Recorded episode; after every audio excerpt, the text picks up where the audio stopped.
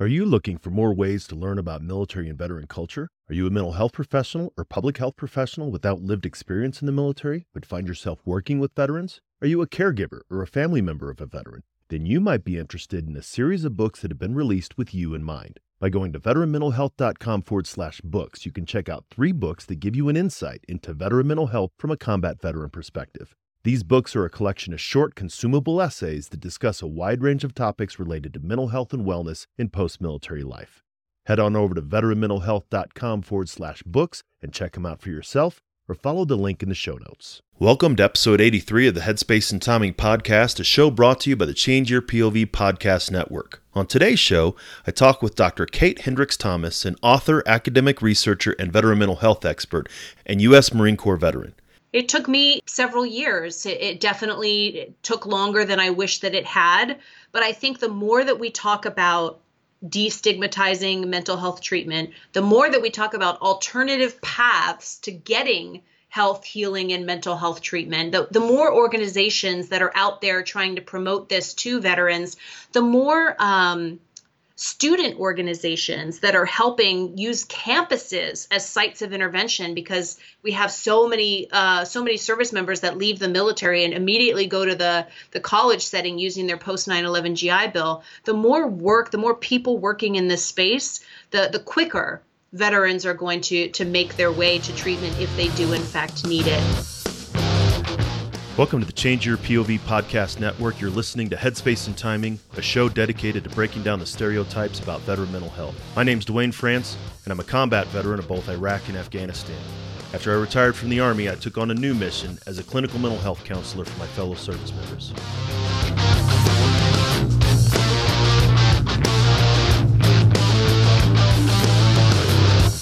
If you served in any branch of the military, you're familiar with the M2 machine gun, the 50 cal.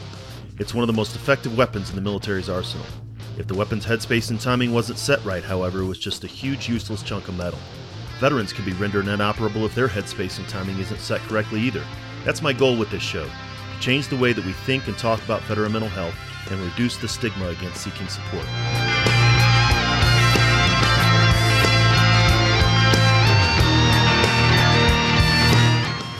Each week, we'll talk with mental health professionals, veterans, and those who support veterans, service members, and their families. We're going to have real and honest conversations about a topic that most just don't like to talk about veteran mental health. Let's jump into this week's conversation.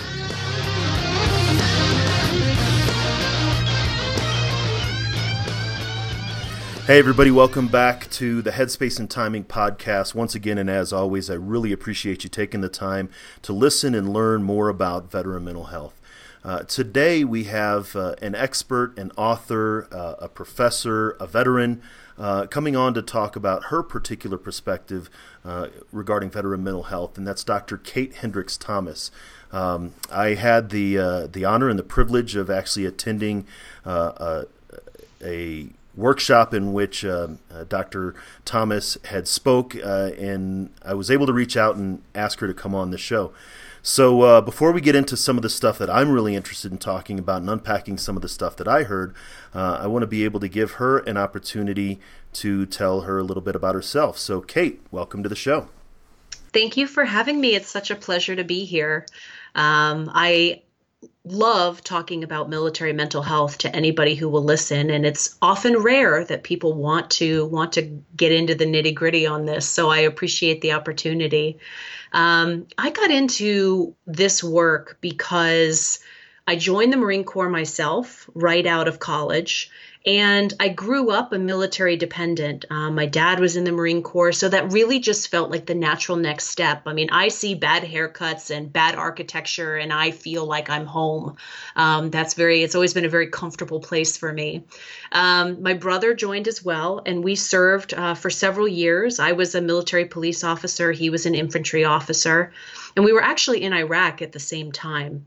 Uh, I was able, when he was coming into country, I was at the very end of my tour, and I had convoyed south to where he was going to be landing. I'm still not sure how I knew he was coming in, but I was at the hangar when his unit was disembarking.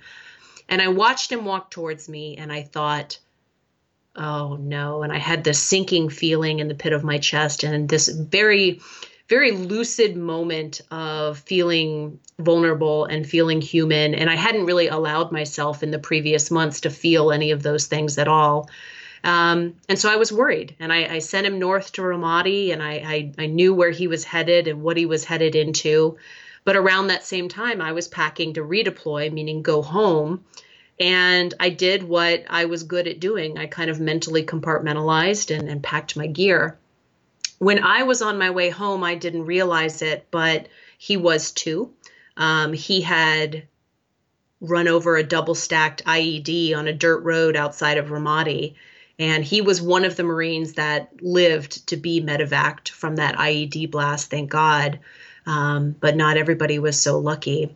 So I spent my post deployment leave when I got back from Iraq um, at Bethesda Naval Hospital, watching my brother and Marines and soldiers like him trying to recover from physical wounds of war. And for me, it was a really confusing time.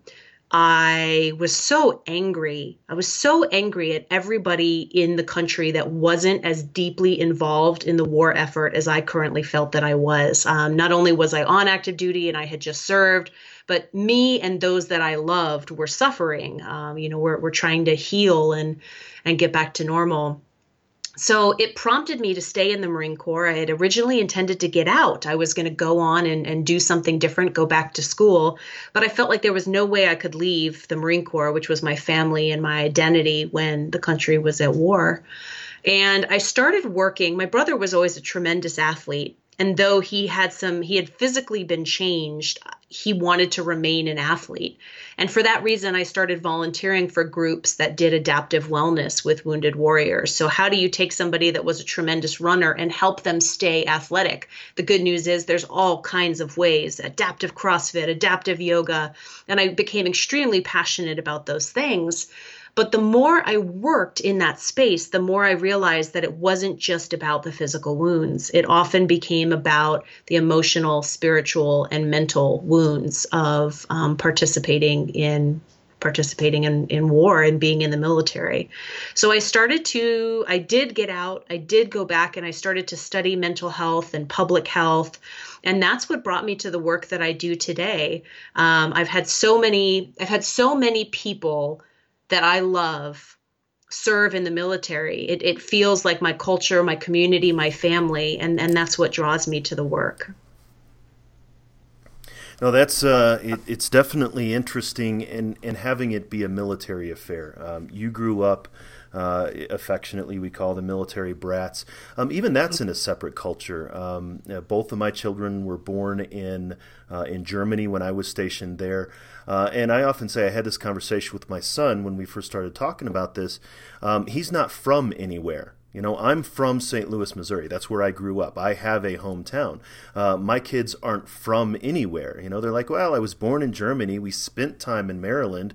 We've lived longest in Colorado, but we're not from any of those places. And so um, that is, and, we hear a lot about this. Um, uh, the military is a family affair now in the um, the post draft era. Um, eh, but then going into you and your brother, um, I am the son of Vietnam veteran. I wasn't a military brat. My father served. Uh, but yes, both me and my brother served, and much like you, we have a two brothers in Afghanistan at the same time. Uh, I took a uh, helicopter ring route down to uh, Fob Shank, and we had breakfast one morning, he and I together. Um, and, and, but that's something unique uh, and that's separate. You called it a culture, but that's separate from uh, what a lot of people understand. Um, with a lot of the veterans that you talk to and, and you work with, are you seeing that same thing that it's very much a family affair? Yes, and what's interesting is the the data indicate that you're much more likely to join the military if you have a parent or close family member that also served um, you're just more likely to see it as a viable career opportunity, as as something um, as a desirable duty in the all volunteer military. We find we find that to be true. Uh, certainly when I work with veterans, most of them have, many of them have exposure to the military, military beyond their own service experience. And so, and then that lends itself to, as you were talking about, you coming back from your deployment and spending your deployment caring for your brother, um, the cross generational impact. This isn't just something that is uh, impacting those of us who served. Uh, now we're in the 17th year of, of a conflict. Um, in that we have another generation who is engaging in Afghanistan right now. Um, uh, in this conflict right now is crossing three generations. Um, we know that um, 25 years after a conflict ends is when we're going to start to see a spike in services and things like that. Um, we're 25 years away from some of the oldest of us getting to the point where we're 65 years old. This is going to be a long term impact um, addressing the psychological concerns.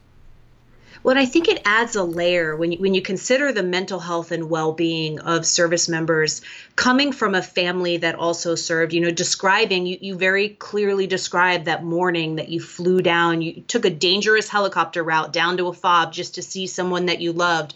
But it adds a layer when you think about well-being of potential alienation and othering because you know and it may have been this way for you but for me very strongly very clearly very definitively there was an us. And us were people who were involved in the war effort people who were touched by it people who were i could viewed it as contributing. Uh, and then there was a them people that didn't have to care in the same way. And what that meant was that I, I fully bought into warrior culture and all of the norms, the stigma against care seeking, the the be tough and have your stuff together at all times mentality. I bought into that to an even greater degree because my identity was more closely tied to my military identity. So it, it certainly adds a layer and a barrier to care seeking that we are seeing in, in the veteran population. No, that's great. I, I, think that is a very clear definition um, that I might not have heard about the military civilian divide, right? I mean, that's really what that is. This is the us uh, who have served and them that those that haven't, or us. You said we're suffering um, and you're not. Uh, you know, one of the common themes is, um, you know, we go to war and America went to the mall. Um, and, and that's also been the same uh, for every conflict. There's always been this warrior class that seems to be set apart. Um, and we've responded differently to them, obviously, uh, from the World War II, Korean, Vietnam, Gulf, and then now um, the post 9 11 generation. Um, but then the culture is that we then stand on the ground that we know and we solidify service members are as culpable for that gap that exists as those who didn't serve. Right, absolutely, and and that's something. Uh, the first book I ever wrote, um, "Brave, Strong, True," the last chapter was about being a civil veteran, like understanding that your role when you come back is not to have a chip on your shoulder. And I, I definitely admit my own culpability with that. For years, I had a chip on my shoulder, and for years, I, I isolated myself. I, I judged anyone who wasn't part of the us class or caste. And the result for me was a series of, of adverse outcomes that it's not a pretty ending when that's the way you look at your community. Um, so I think it's really important for veterans to put the onus on ourselves to connect across that military civilian divide and to look for the myriad ways that civilians are contributing. So for me, I started doing volunteer work and I looked left and I looked right, and there were civilians that were contributing to their communities in ways that I hadn't even thought about for the last several years. And it it made me realize there are a million ways to serve. There are lots of ways to add value and to contribute. The one and only way isn't deploying to Iraq and Afghanistan. And um, there was an opening of my own mind, a letting go of my own ego, and a a willingness to communicate across perceived difference that I had to embrace to, to get there. But it's a much healthier place uh, on the less divided side. Well, and I think that takes a level of awareness that uh, you know it's it's an effortful awareness that we actually have to pay attention to that. Um, another colleague, I'd had him on the show before, Jay Knight. He was a, a former Marine, uh, but he said the same thing. He said, I deliberately go out two or three times a year and volunteer in non veteran related things, right? I deliberately go out and seek something outside of my um, you know, it's not Team RWB, it's not Team Rubicon. He's like, I go to the local homeless shelter, and I don't go to the veteran homeless shelter. I go to um, this, and but even that that took his awareness and your awareness to say these outcomes are are are not the greatest, and I need to change something about myself. I think that awareness is hard to come by uh, for a lot of veterans until they get to a crisis moment. I, and that's what got me there unfortunately. Um, and i joke now about having been a stove toucher. I've always learned the hard way. Um, but i learned that my attitudes and my behaviors were contributing to poor mental health outcomes when I did what a lot of a lot of Marines do. I, I a lot of women Marines marry another Marine. Uh, we both got out of the Marine Corps, and I understand now that I've studied it that he was dealing with either a stress injury or a mental health condition. And he was doing a lot of self medication, and there were all of the all of the Jerry Springer style things that go along with that story were happening in my own life. And I was completely incapable of realizing it. I can say now, oh, he was self medicating a stress injury. But at the time, I couldn't recognize in my own partner who was fellow Marine, so thus couldn't have such problems because only the weak have such problems. I was incapable of recognizing that in my partner and thus offering help to my partner. And I was incapable of recognizing what that was doing to me and what that isolation was doing to me. So I was alone in a basement drinking beer. And I looked around and realized something is not right. You're not supposed to be alone in a basement drinking beer. That's not healthy.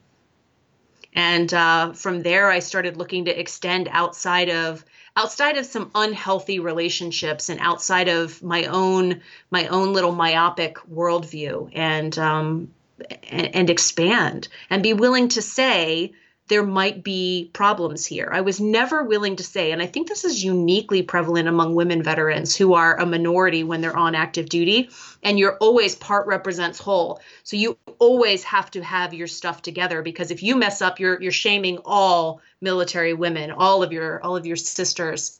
So you you have this veneer of perfection and this veneer of professionalism and always having it together that you must uphold at all costs.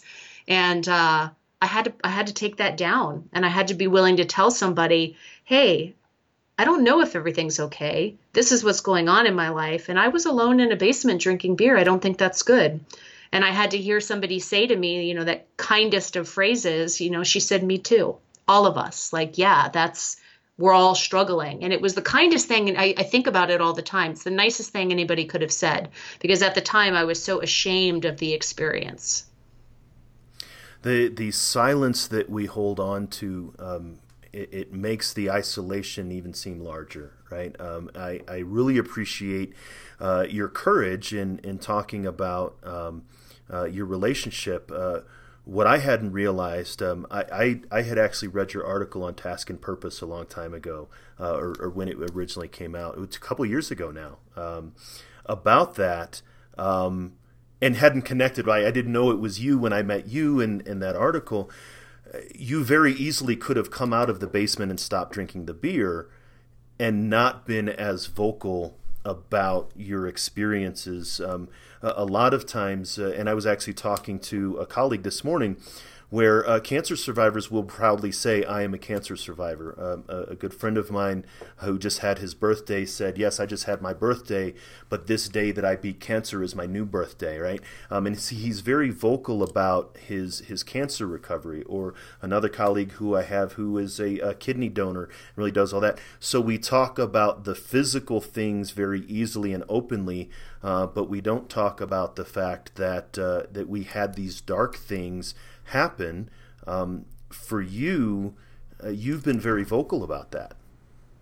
Well, I started studying. You know, I I've always been a little nerdy by nature, and so part of my recovery was going and reading and, and studying about what was going on in the veteran community because when that woman said to me me too i'm dealing with problem drinking i've been a victim of domestic violence i feel sad and i'm alone in the basement sometimes when i when I heard that, it prompted me to to do a little bit of looking. And over 30% of women veterans report intimate partner violence at some point in their lives. And when I read numbers that uh, and that's an underreported number we think when i read numbers like that i get i got mad and I said, My problems are not special. I thought for so long that I was rare and special, and thus I needed to be ashamed of how wrong I was, when really my problems were a symptom of a larger issue. And I found that actually empowering because if we can understand the systemic issue or the population issue, we can get in between that. We can do something about that. And um, to me, that felt like an olive branch that felt like uh, permission to talk about it. And I think this emergence of uh, of talking about mental health and, and veteran mental health, specifically military and veteran mental health, um, is sort of the same thing of um, of saying, look, it, you know, me too, right? I've had some of these veterans uh, or some veterans who were on the show. Uh, Jeff Adamek, who is a um, you know, an 18 Bravo Special Forces uh, soldier, a Silver Star recipient, um, who said, you know, I was medically retired because of PTSD and TBI. He's like, it's it, this is the truth. We can be silent professionals and other things, but we don't need to be. We can't afford to be silent about this anymore. Um, and do you find that that then opens up the conversation regarding mental health?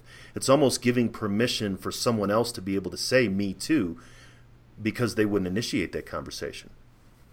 Absolutely. And I, I, think when we talk about care seeking and we talk about making the situation better, that's a two pronged conversation. And part of it is normalizing the experience. I would rather that I didn't have to fall down the rabbit hole as far as I did. I would rather that I didn't have to go through a healing process, but I did. And somebody saying, Me too, your experience is not special. This happens to lots of us that was extremely helpful. It normalized it, it took away shame, it helped me look for resources and look for somebody to talk to. Um, it helped me understand my experience in a larger context, and that was incredibly healing and, and promoted promoted my well being. But the prong I'm really interested in is the prevention prong. So, what can we do so that somebody so that somebody leaving the military with a mild or moderate stress injury doesn't go and become a problem in a partnership, right? How can we prevent mild and moderate cases of stress injury and depression um, while people are training, while people are on active duty? How can we cultivate resilience and mental fitness? And what I love about that is the things that we do to build somebody's mental fitness are the same things we do to treat somebody who needs to recover from stress injury or depression. So you catch everybody. You catch people with active cases and you catch people who someday might have an active case. But by framing the language around training, preparation, peak performance, performance optimization, you take away that stigma. I mean, you walk into any active duty unit and talk about mental health and well being, and you're going to get some eye rolls. I mean, stigma is strong within warrior culture. But if you walk in and you talk about performance optimization, you get some piqued interest because everybody wants to be the best Marine, soldier, sailor, airman that they can be. So I, I think framing the conversation is really important. And I've started using language like bulletproofing the psyche or um, building mental fitness rather than mental health treatment. No, I, I, appreciate that, and, and I am from um, maybe a camp that says a, rose is a rose is a rose, right? You know, we don't call cancer not cancer, and this is definitely is not a knock on that, it, it, because I recognize that uh, there is that. You know, I drive a Jeep, and uh, you know, Jeeps are, are, like Legos for big kids, right? You know, it, we change stuff, um, and and if I were on active duty, uh, it would be more appropriate for my peers perhaps to see my Jeep parked outside of a strip club or a bar than it would be seen sitting outside of a mental health clinic, right? The, the mental health clinic is actually more beneficial to me. The strip club and the bar is not because I'm married and have a very uh, uh, happy uh, marriage and life in that sense. But yet it would be better sort of in the, as you call it, the warrior culture to be seen, you know, high fiving when I'm doing something that's not good and talking behind the hand when I'm doing something uh, that is good. Um, and and we've tried that in the military, right? We we called it mental health, and we shied away from that. We called it behavioral health, and shied away from that. We called it combat um, combat stress when we were deployed, right? You know, and, and shied away from that. Um, and and so there is that resistance towards seeking treatment until after a crisis happens. I was talking to a, a veteran recently, uh, and I said we are much more like the the counter IED team that comes in after the explosion to find out what happens, rather than the ones that try to prevent it from the beginning. Right? Um, yeah. How do we we get to early preventions? Uh, a lot of talk about getting left of the boom. Um, you know, how do we get to veterans? How do we support family members who are supporting veterans? To get the prevention piece to say that if we just get some of these things in the right place early on, then you're actually not going to get to crisis. How do we do that? So, I am a huge believer in somatic practices, in body based practices that are meant to grow a person's working memory capacity. There's been some exciting research in this area in um, cohorts pre and post deployment. And what I think what would make it most palatable to the military community would be making mental fitness training something that gets assessed in the same way that physical fitness training gets assessed. So, if what I'm saying is that you need to de escalate your nervous system intentionally twice a day, every day, and your working memory capacity will expand. Your brain will get bigger. Your ability for focus, upper level cognition, and emotional regulation, things that we need in a soldier in a deployed environment. You will you will simply be better in that way. I have to find a way. I can't just tell you to do that right? I have to find a way to assess it and score you on it so that we can see if you're actually practicing it. And I think that's the only way that you're going to see somatic practice become normative, become um, culturally accepted, uh, and and that would go a long way towards preventing adverse mental health outcomes. Now, whether we're talking about a salivary cortisol swab out on the PFT field, whether we're talking about, you know, I, I don't think we're in a place it's not scalable to say everybody's going to get a functional MRI and we're going to check and see your working memory capacity expand. But we can check your blood cortisol. We can check for heart rate variability. There are things that we can do to see if you are regularly and intentionally de escalating your own nervous system if you are training yourself to be mentally fit. And so I think we do that. We expand people's capability to deal with stressors, to deal with um, adverse stimuli, we go a long way towards preventing mild and moderate cases of stress injury and depression. And those are also, you know, those are treatment protocols that we see in, in the treatment sector. So somebody who's got an existing case would benefit from that training as well and would also bring you know you can think about about it as um, samurai warrior culture or um, the the Spartans focused on intentional breath. You do it on the rifle range, breath control and focus to enhance performance. There are cultural parallels that we can draw upon. But I'm a big proponent that the DoD has to roll this out as a, a fitness metric. No, I, I, really like that. You know, the doer does what the checker checks, right? And you know, and if we tie it to um, the, the enhance of performance, then people are going to pay attention to it you know, I, I as you were talking, we do things in the military um, to instill resilience, um, both physical and even psychological. The Crucible and the Marine Corps, right? You know, as as they go through boot camp, um, you know, I'm I'm thinking. Um, you know, SERE training, uh, survival, escape, uh, resistance, and evasion. Um, it, we we put uh, special forces selection, ranger school. We put people in these very intense um, psychological and physically demanding situations and hope that um, resilience is a result right? And those that, that don't get that resilience they go in this other you know you don't make it through the course or what have you. Um, but in that way it's almost like resilience is a secondary outcome rather than a primary input. Teach people how to be resilient so that they can then get through these stressors. Is that sort of what you're talking about Exactly, because it's been it's been proven that we can do that. We can literally expand the size of someone's working memory capacity. Only one third of humans are innately resilient. One third of people, and, and this has been studied in um, children with adverse childhood experiences. So, kids who grew up in environments that they never should have made it out of functional. One third of those kids make it and actually become productive, healthy, functional citizens. Two thirds don't because they're not innately resilient. And unless you, there's an intervention with specific training to actually change the nervous system, your body can't respond to the constant adverse experiences and the constant stressors. So uh, there's got to be an intentionality to that and a recognition that most humans can't do this on their own. They have to be trained to do it. Unfortunately, I know myself, and I'm not innately resilient. I am not a naturally resilient person. Um, I have fallen on my derriere enough times in my life to realize that to be the case. But now I have these practices that I do I have specific skills that I work on building, and I can actually change my ability to demonstrate mental fitness and temerity against stress. Um, but that's only because I've learned how to do it. So I'm so passionate about teaching. Um, teaching people how to do it.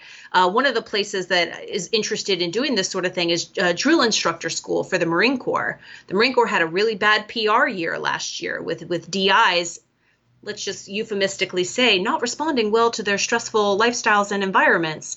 Uh, so, so there's all this work on how do we cultivate resilience in drill instructors. Their their work is hard, their work is stressful. How do we help them um, with their mental fitness? And that it's just useful for everybody. It's useful for parents. It's useful for any sort of professional, but it's uniquely useful for the military active duty population. No, the the idea of the adverse childhood experiences uh, we know, uh, you know, as uh, definitely us in the mental health field, um, is that is an indicator of later life challenges. If you have um, for example, a, a parent incarcerated, uh, domestic violence in the home, all of these, and there's a number of these. Um, the military sometimes is as much a running away from something as it is a running to something. And not just for service members, but also maybe a young spouse. And now you have two 19 year olds that are trying to get out of a negative situation and they're in a different negative situation. Uh, but then there's the idea of, uh, as you said, innate resilience, but that puts me in mind of talent versus skill development, right? You know, people can have a talent for playing basketball, and then somebody can develop that um, and and achieve nearly the same or even higher if the uh, the person who's talented never works at it. So just because one is in that other two thirds of resilience, and they did have these adverse childhood experiences. It doesn't mean that you're written off for life. That's the, the neuroplasticity, the the um, the changeable changeableness of our brain has the ability to we can you know, Teddy Roosevelt, you know, was asthmatic as a kid, and then he, you know, changed his body. He created his body, um, and we can do the same things with our minds. Absolutely. So, you know, one of the things you see in, in children with significant adverse childhood experiences is their amygdala grows, so they're more reactive to stress. That can be reversed. I mean, we can we can do a lot of things to intervene in our mental well-being and in our mental fitness. And I think that these training practices for the military community are vital. Um, if I had known when I was getting out of the military, if I had known how to build my own resilience, I don't think I would have made some of the mistakes that I did. I don't think I would have been as responsive or as reactive to stress. I certainly wouldn't have, you know, your joke about the bar and the strip club.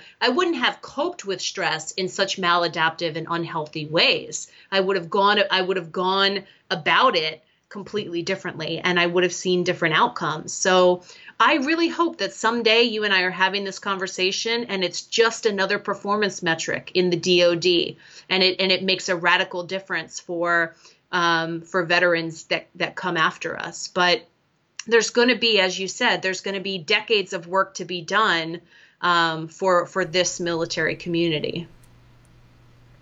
And and so and that's definitely there's hope for the future, and, and I've I've often said it.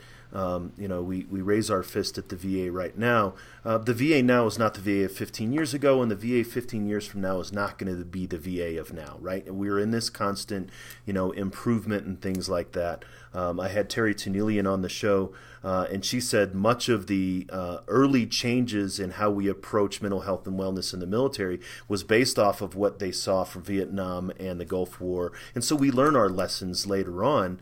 Um, and so the idea of there's a lot of benefit to be done if, you know, this is how the story ends, so let's go back and change the story for the next generation. Um, but that doesn't matter. The chicken or the egg doesn't matter when you have a bunch of chickens running around. We have a lot of veterans right now who are currently in crisis. Um, and, and maybe not at the crisis point. I'm definitely not uh, uh, propagating the myth of the broken veteran, um, but this point of um, we're, we're, hovering a little bit closer to the crisis line than we probably need to. Um, how do we generate that conversation? You've done a lot of talking, speaking, um, you know, uh, working how do we get more of that conversation into the mainstream, the kind of conversation we're having now? Well, I I am one of those people that believes there are things that we can do that promote health and well-being that don't have to involve a couch. So if we know that veterans who are dealing with a mild or moderate condition can be helped through positive social support programs can be helped through through body-based healthy healthy living practices can be helped through um, referral to resources eventually when they're open to that we can bring those programs to the veteran community. And there are so many organizations that are working hard to do that sort of thing in the nimble nonprofit sector. And I think the work that organizations like Team Red, White, and Blue are doing. All they do is plan a party, plan a fitness event, and invite everybody to come.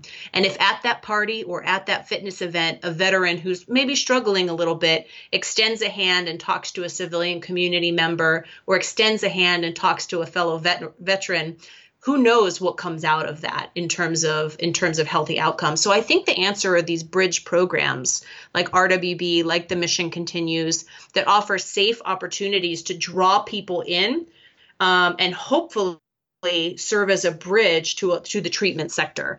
Um, but normalizing treatment, uh, making treatment seem less weird, less hooey.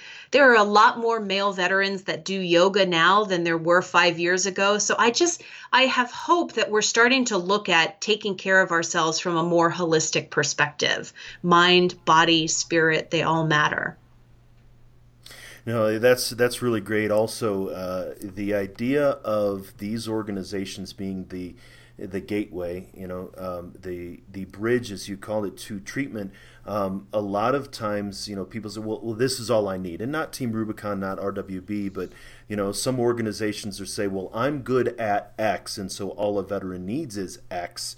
And if they don't respond well to my X, then there's something wrong with them right? I mean, this is one of the challenges that I've seen in, in much less the smaller nonprofits is um, people think therapy uh, with a little t, right? You know, my. some people claim that, that drinking beer in a basement alone is my therapy, right? When it's not really, right? It's be- just because it makes me feel better in that moment, but it's ultimately long term destructive. Uh, so that idea of yes, let's get the the least invasive or the most um, approachable uh, program out there but don't let that be the end. And as you said is is normalizing treatment and say you know yes sometimes just a good run may be the only thing that we need to clear our head. Um, and uh, when you're dealing with the anniversary of a buddy that you lost nine years ago the run may not be the only thing that that clears your head right, um, right. and so it, being able to connect that the the mental health community and and I have said it often here and, and will continue to say it we therapists don't have very good PR, right? We do not promote, we don't do ourselves any benefit. Um, we definitely have a public relation problem um, because, uh, you know, a veteran will think that they're going to go into the office and somebody's going to sit cross legged on the floor burning incense, right? And, and, and that's sort of the image. Um, and so we as a mental health community need to get out, uh, like what we're trying to do here, and say, look, this is I'm doing the same thing as a as a, a, a, counselor, only with the clinical training that I did as a platoon sergeant and a first sergeant. Hey, sit down, Joe. What's going on inside your head? Um, that it can be as much uh, as you said the the annual fitness training test. Uh, what would it be like? Um, just like you know, we have to be to the dentist twice a year, and if we don't go to the dentist, then the the first sergeant or the commander is going to get that uh, um, going to get that that bad notice Um, what about just going and talking to a therapist twice a year, just a mental checkup, just a hey, where are you at and how are things and and are things okay, and make it as normal as that, um, not in a forceful everybody way. does it. it exactly. Yes. If everybody does it, it's not a stigmatized behavior. If it's required behavior, um, you're at least opening the door, right? You're normalizing the experience. And don't let anyone burn incense, and it'll be fine. and and that's the I think the biggest misconception around you know uh, a treatment that uh, you're going to come in and you're going to have to tell everybody the worst days of your life, and you may, right? Or that may not be uh, the biggest challenge, but this idea of how do we get to the left of the crisis to get to veterans before something bad happens, before they're in a domestic situation on either side, um, or before there are justice involved, or uh, a post suicide attempt um, that I think is the critical question for not just the mental health community, but the veteran community as a whole. Right, absolutely. Um, decreasing stigma is we have to take an ecological approach to decreasing stigma. So there is there's a semantic challenge, there's a PR challenge, there's a uh, there's a no wrong door challenge. If somebody, if somebody, for example, let's say somebody goes to one of these veteran service organizations or even to family services for financial counseling, and they say a couple of things that makes that participant or makes that financial counselor realize, wow, they might benefit from the treatment sector. They might benefit from talking to someone. Is that gateway person prepared to do the referral? And uh, all too often the answer is is no they're they're not comfortable or they're not prepared or they don't have resources at the ready to do the referral no, so there you're talking about uh, community awareness and engagement and education. Um, uh, before I retired, and, and, some a little bit afterwards, uh, I was a applied suicide intervention skills training instructor. Right, so I, I taught a two day workshop uh, and this was a gatekeeper workshop. And one of the points that we made there was um, the gatekeepers.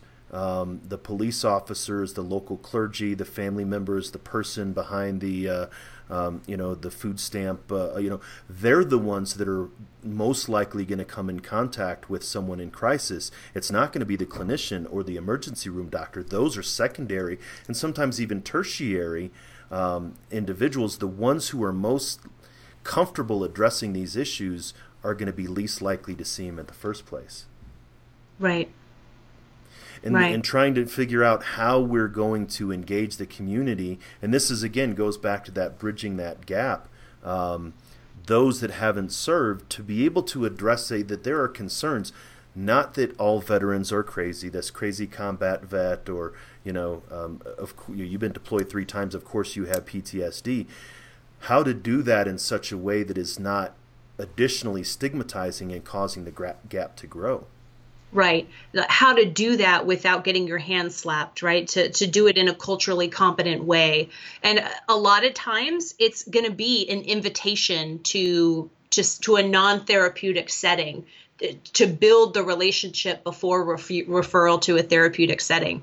Um, it took me a really long time, and I, I, was involved with veteran service organizations for a really long time before I was willing to understand one, that what was going on in my life wasn't normal, and two, that a therapeutic setting could actually be beneficial for me. It took me a very long time to realize that. And, um, and that's okay. That's okay. I mean, people are going to arrive at that decision in their own time as long as we're as long as the hand is continually extended in culturally competent fashion the the resources are there in in the length of time that it takes for a veteran to come to a situation in which okay I might need to deal with this um, I'm actually seeing um, post 9/11 veterans coming in much sooner than, for example, the Vietnam veterans would have or, or did.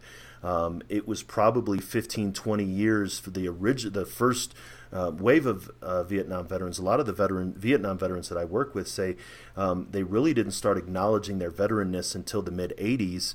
Um, you know, often 17, 18 years after they had deployed. Um, whereas in the post 9 11 generation, I'm seeing veterans start to come out 10 years or even two to three years afterwards saying, hey, something's not right um, something needs to change. Is that something you're seeing too? I hope so. You know, I mean, I, I working in this space, I think I would say yes, but that is, you know, that's so much the focus of my effort. Uh, it took me it it took me a, several years. It, it definitely it took longer than I wish that it had. But I think the more that we talk about destigmatizing mental health treatment, the more that we talk about alternative paths to getting health, healing, and mental health treatment, the, the more organizations that are out there trying to promote this to veterans, the more um, student organizations that are helping use campuses as sites of intervention because we have so many uh, so many service members that leave the military and immediately go to the the college setting using their post 9/11 GI Bill. The more work, the more people working in this space, the the quicker veterans are going to to make their way to treatment if they do in fact need it, and and the more common that's going to become. So my answer is really I hope so.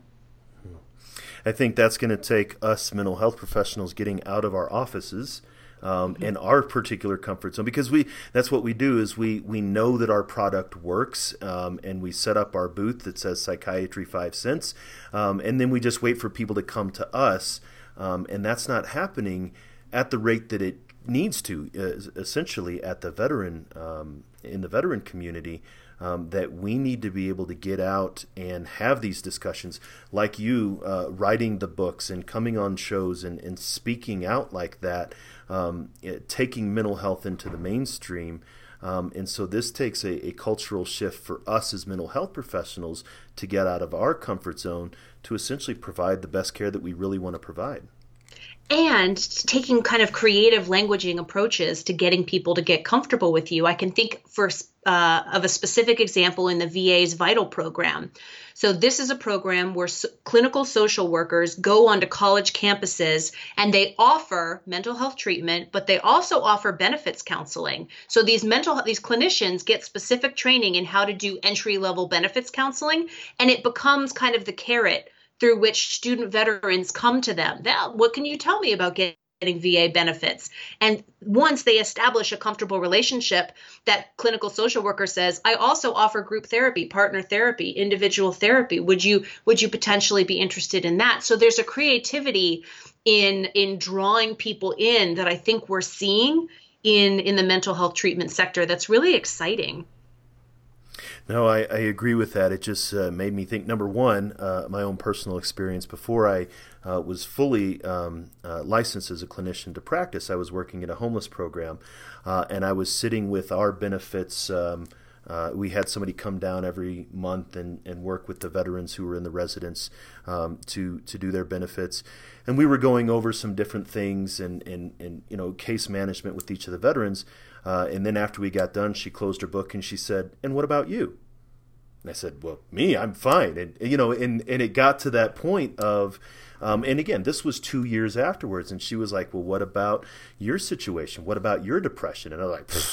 I don't have depression. And she said, I've been here for six months. I mean, and she was very gentle about it. And she was a great lady. Barb was, was amazing. Um, and and even me, physician, heal thyself. Right? I was in the last. You know, I, I had been practicing in my internship for probably eight months at that point. Uh, but then also, one of our, for my program here in Colorado Springs, one of our biggest referral sources is our local benefits office, where they're talking to veterans and they're saying, hey, okay, so you're, you know, service connected for X thing but this X thing isn't going to be resolved just by the money you get. You also might need to talk to these people over here. And so having that connection, we, we've actually had that with both our local senator office, uh, because veterans will go to their local senator's office for congressional uh, restoration regarding their, uh, their benefits or, or, things like that. Um, so our local lawmakers representatives and our local benefits representatives are connecting veterans with us and saying, okay, we can help you with this paperwork problem, and there's other people that can make sure that this doesn't uh, derail you down the road. So that's yeah. uh, that's a great point. Absolutely, and I, I think you know we're talking about doing that through through a variety of different ways and understanding i think anybody working with veterans needs to understand the hefty hefty stigma against traditional care seeking but it's and this is one of the things i try to clearly articulate it's not just stigma against care seeking. It's not that secretly veterans know they they might need some care they just don't want to seek care. It's that warrior culture tells you only weak people have problems. So thus there's a barrier to even recognizing that you might have something that's worth talking about or you might have something that's worth working through. There's a barrier to recognizing that in self and in fellows because it's simply not supposed to be there. It's not in keeping with the image and with the, the warrior cultural norm. Um, I wasn't, I was married to someone that I wasn't able to point to and say, he is self medicating a stress injury. I was so close to it. I should have been able to see it, but I, I the barrier was that's for other people. That is not our story. It, it couldn't possibly be. You were so close to the fire that you didn't notice the heat. Yeah.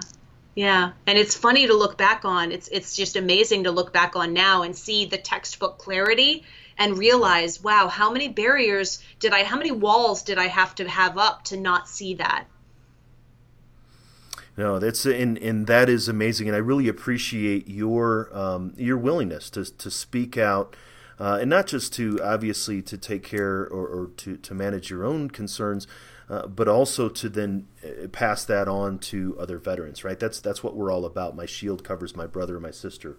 Um, that that we take care of each other, and somehow we fail to do that, or we, and and maybe it might be exactly what you said. This lack of individual self awareness versus the the other awareness um, that keeps us from doing that and actually exacerbates this. So uh, I really appreciate you and, and your efforts that you're doing to to really change this conversation.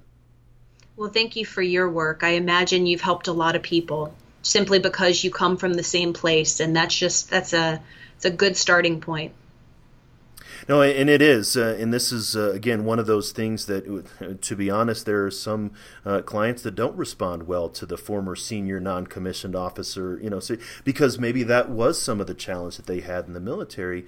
Um, so us as the mental health profession recognizing that we're not the only solution. There's a myriad solutions. Um, uh, another conversation that I recently had um, said that uh, uh, Brett Litz from the um, uh, the, the uh, National Center for PTSD, University of Boston, um, he evaluated a wide range of uh, almost like. Um, forensic evaluations of suicides and, and the things that led up to those suicides, and almost none of them were the same. There were a thousand different paths, not not literally a thousand, but there were you know every situation was slightly different or massively different in some way, all with the same outcome, and that creates a problem for us to try to provide a solution. Um, mm-hmm. But that solution is to be able to give the veteran what they need, when they need it, how they need it, um, mm-hmm. to be able to uh, prevent that crisis. Absolutely. Um, I'm working with a team right now on a on a large grant called Operation Deep Dive, and we're doing psychosocial autopsies, uh, trying to figure out if there are identifiable patterns. And, and what you're saying is true. There are there are many identifiable patterns. So there's a lot we have to be educated on and on the lookout for, so that we can help one another and reach one another. No, I, I really appreciate that. So, uh, before we go, is there any last thoughts that you think that you'd like to share with the audience? One, I would say thank you for caring about this topic and being willing to to listen to a conversation about stress injury, depression, and and bulletproofing the psyche. I, I think it's so wonderful that that people would dedicate their time to understanding this issue just a little bit more. And uh, I am always open to furthering this conversation. You can reach me at dockate.com, and I would be happy to continue the dialogue. No, that's uh, that's amazing. So thanks for coming on the show. Thank you for having me. You're listening to Headspace and Timing on the Change Your POV podcast network. As I mentioned, I had the opportunity to meet Kate at an event that she was speaking at. Like me, she's a combat veteran and is focused on mental health and wellness after the service. As you heard in the show, she's extremely open about her experiences as a female veteran, a dual military spouse, and someone who struggled with her own transition. How much more could we change the conversation around veteran mental health if more of us came out and said, sure, we struggled when we got out of the military, but we figured it out? I also recently had the opportunity to meet Admiral William McRaven, one of the leading military commanders of our time. Admiral McRaven was the commander of the U.S. Special Operations Command before he retired and organized and oversaw Operation Neptune Spear, the raid that took out Osama bin Laden. In his talk to us, Admiral McRaven, one of the most decorated and respected military leaders, said, We don't come out of the military broken, but we do come out changed. Our military service impacts us, some more than others, but definitely changes us in ways that we might not even know. When things get too much in the way, we can reach out for help. Another great point that Kate made in the show was how evaluating resilience and psychological strength is a way to make it seem less onerous. If everyone in the military were to get used to the idea, then it might not be so challenging to talk about. Several weeks ago, in episode 81 with Matt Wettenkamp from the Cohen Veterans Network, he brought up the idea of semi annual checkups. And way back in episode 52, Marjorie Morrison of Psych Armor talked about the program she worked with at Camp Pendleton, in which every boot camp cadre met with a mental health professional. There are a lot of paths to the same goal, and one of the first steps on that path is awareness. Hopefully, that's what we were able to help with today some awareness around building resilience and mental health and wellness. Thanks again for taking the time to listen to the show. Remember, you can see the show notes for this episode and all of the episodes at veteranmentalhealth.com. Stay tuned next week when we talk with Dr. Bradley Karlin about a new website that's talking about mental health and wellness, treatmentworksforvets.org. Make sure you subscribe so you don't miss it, and until then, stay focused and be well. I'd like to thank the Change Your POV Podcast Network for hosting this show and highlighting the critical importance of veteran mental health. We want to hear from you. You can reach out to me via email at duane at veteranmentalhealth.com. You can find me at Twitter at The Counseling Vet, or head on over to Facebook and look for the Change Your POV Squad. You can find the show notes for this episode and all the episodes by going to veteranmentalhealth.com or changeyourpov.com. Sign up for updates on either or both so you don't miss another episode. While you're at it, check out the other great shows in the Change Your POV podcast network. The show about remembering our military history and reviving our warrior spirit, changing hearts and minds. The show about outdoor activities that us veterans love so much, Neophyte in the Woods. The show that helps us get going at the beginning of the week, Motivation Monday and Attack Fridays, the show that brings you actionable tips, tricks, and coachable knowledge to help you make the best of your transition. While you're checking out the other shows, drop us a review in iTunes or whatever podcast platform you're listening to. The reviews really help spread the word about what we're doing. If you're looking for the total package for all the information you need to live the life you want after leaving the military, you found it. If you know of a buddy who's looking for the same info, share it with them so they can find it too. I want to thank Doc Todd for his permission to use his track Not Alone from his amazing album Combat Medicine. Doc Todd is somebody who's trying to bring veteran mental health out of the darkness and into the light, and you can get the album by going to therealdoctodd.com. Check it out, because remember, veterans, you're not alone. Ever.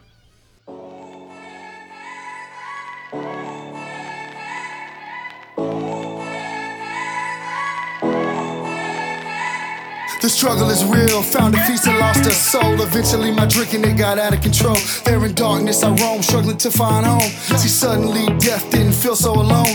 22 a day, destination unknown. It could have been avoided if you picked up the phone, but now you're gone. So I guess all we get is the tone. Nothing but bone weeds, overgrown, pushing up stones. I've triumphed over enemies, co-created enemies, broke out facilities that tried to put an end to me. R.I.P. I'd rather grind in tranquility. Authentic Tennessee, embrace my ability.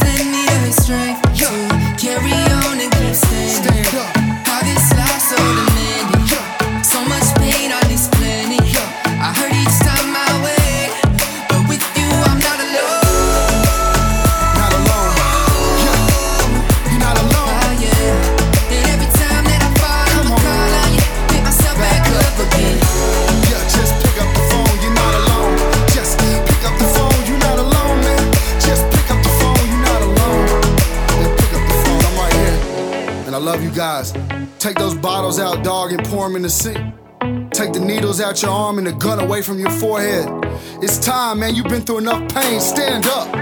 It's time to stand back up. All my veterans, man Army, Marine Corps, Navy, Air Force, Coast Guard.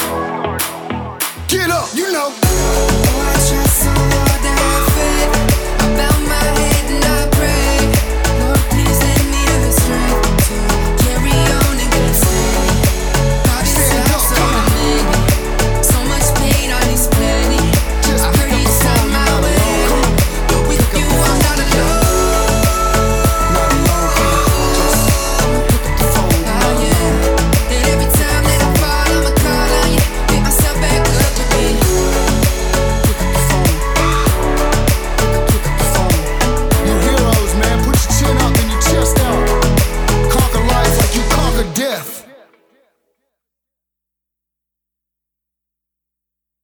You looking for more ways to learn about military and veteran culture? Are you a mental health professional or public health professional without lived experience in the military but find yourself working with veterans? Are you a caregiver or a family member of a veteran? Then you might be interested in a series of books that have been released with you in mind. By going to veteranmentalhealth.com forward slash books, you can check out three books that give you an insight into veteran mental health from a combat veteran perspective. These books are a collection of short, consumable essays that discuss a wide range of topics related to mental health and wellness in post military life. Head on over to veteranmentalhealth.com forward slash books and check them out for yourself or follow the link in the show notes.